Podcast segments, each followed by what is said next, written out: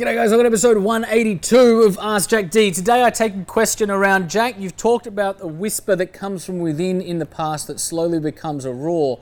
What is it that I'm actually talking about when I discuss that? When did mine start and how did it grow louder? This speaks to Unwritten Guys, which you can now pre order at reinvent-tomorrow.com. You can also download a free chapter there if you haven't already so that you can get reading. For now, let's talk about this whisper where it comes from, and how it grows. 28 and I'm trying to shape history. Pulling from the sky for some strength to take with me. Line up the stars, uh, fly away quickly And push the world forward like a tidal wave hit me.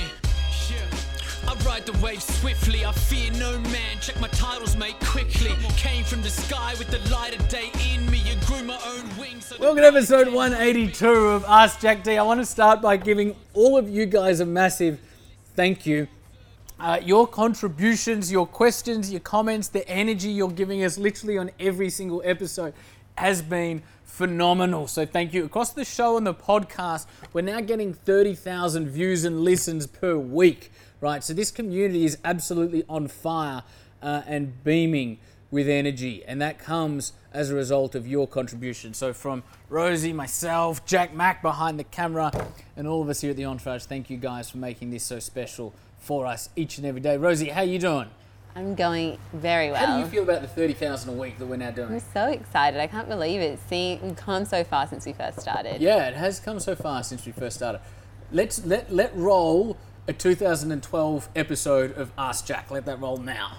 Guys, getting publicity is like um, is very easy when you know how. If you don't know how, it's incredibly difficult. If you do know how, it becomes incredibly easy.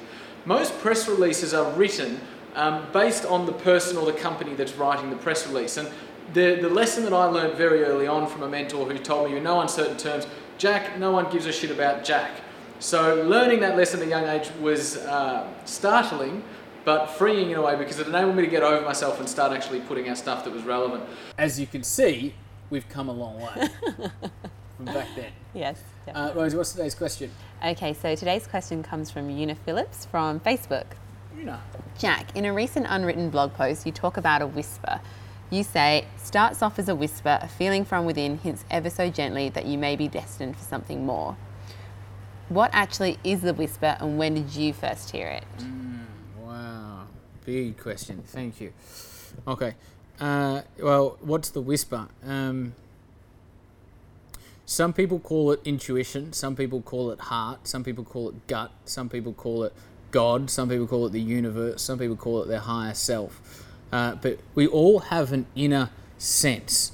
Uh, it was the mystic Rumi who said, There is a voice that doesn't use words. Listen. And what he was pointing to was that inner sense, that inner feeling, that inner knowing that to be human is to have, and to be human is to feel, right? And so when I talk about entrepreneurship, is not a rational decision. Like we don't wake up one day and go, you know what, I'm going to quit my job or drop out of university and start a business that I know nothing about, develop a product that I don't have yet and start selling it and probably not sell much and start losing money and have a lack of security through finance and my career uh, in the hope of one day maybe actually becoming successful in this business, even though the statistics are against me, right? We don't go through that rational thought process, or we might, but at least it's not the driver. The driver is this inner sense. And this is what kind of, you know, uh, in terms of the current conversation going on around innovation and all of that sort of stuff. No one ever started a great business because the government started offering tax incentives, right? You don't jump off a wi- uh, jump off a cliff and build wings on the way down because all of a sudden startups get a tax break, right? You do it because you can't not do it. There's this inner voice, there's this inner thing that starts off as a whisper. It starts off as something going, you know, I think you could do something more. I think you're destined for something different. I think you can contribute something greater than what the traditional path might be offering you. And and over months or years or decades, it doesn't matter. Every person's different. That whisper slowly becomes louder, slowly becomes louder, slowly becomes louder until one day we wake up and we can't ignore it. And that's the day, boom, we go and we start a business. So we start actually, and it's not even starting our business. It might be we start a family or we, or we quit one job and we start another. We start pursuing a life that aligns to who we think we're here to be. We start living a life on purpose, right? Um, that's what the whisper is that becomes a roar. that ultimately enables you to, to, to, to follow a more meaningful path. The problem is this we live in a culture that tells you that somebody else has the answers that you seek. If you go back to traditional education, I think traditional education sets up a lot of our cultural paradigms that form the boundaries in which we live.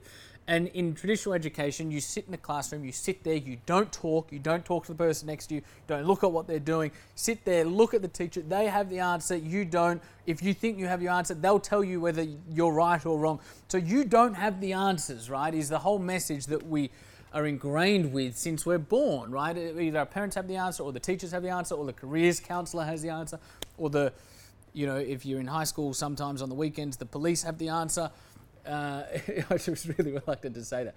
That that honestly used to happen to me. I should, sorry, I shouldn't go into this. That used to happen to me. Uh, you know, one of the reasons I think I developed a healthy disrespect, perhaps, for my teachers at high school was because on weekends I'd be dealing with people a lot more powerful wearing a blue uniform. So you go back to school and it's like, you know, you don't have a lot of uh, authority in terms of consequence, if you know what I mean. Anyway, that was really random. But you know, we're taught that somebody else has the answer, someone else can dictate what you can and can't do. I think life is best led opposite to that. Now, I'm not talking about doing things unintegral. I can put my hand on my heart and say most the vast majority if not everybody that watches this show already has a high degree of integrity right so you follow what is right for you. The answers that you need to develop in order to navigate your life are the answers that come from within. The most reliable leadership you will ever find is the leadership that comes from the voice or the feeling or the inner sense from within that we need to better listen to. We're told not to listen to it, right? We're taught to listen to somebody else. Fuck that. Get back in tune with who you are, get back in tune with your intuition, follow it, listen to it, honor it, not to the neglect of what's intelligent. I'm not saying be irresponsible. I'm not saying do what's unintegral. As a quick integrity check, ask yourself is it good for me, good for others, good for the planet? If it's yes, yes, yes, then follow your heart and do what's going to be best for you. Right? When did my whisper come about? I think from a very, very young age. But what helped my whisper become a roar was breaking the cycle. When I was a, you know, I think I was probably five at the time. My dad uh, became the managing director of a not for profit organisation called Breaking the Cycle. And Breaking the Cycle would take long term unemployed youth off the street, they'd put them through a three month program, and then, they, and then, then place them into employment. They were the most successful job placement agency for long term unemployed youth in the country. Uh, and they'd take the most at risk kids that they could find because they could only see a finite number of kids every year. So they wanted to take the worst of the worst people that were on and off drugs from abusive homes, in and out of jail. And then they put them through a three month um, program, you know, out in the wilderness, in workshops and in classrooms, and they would transform these people's lives, right? And so I think breaking the cycle helped me recognize that the traditional system doesn't work for everybody, uh, that a lot of people, like the vast majority of people, when given the right TLC and support, do become more of themselves and do grow into a beautiful person.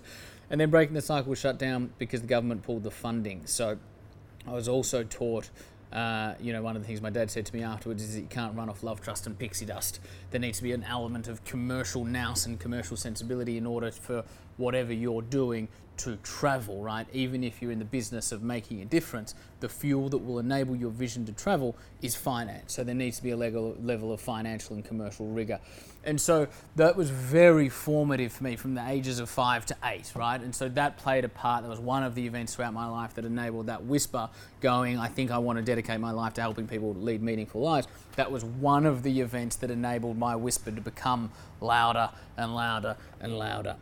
Question for you guys watching this. What I want to know is this When did your whisper start? At what age did your whisper start telling you that you should follow a non traditional path and instead follow your heart and follow your intuition? At what age did your whisper start? In the comments below. Thanks, guys. I'll speak to you soon. So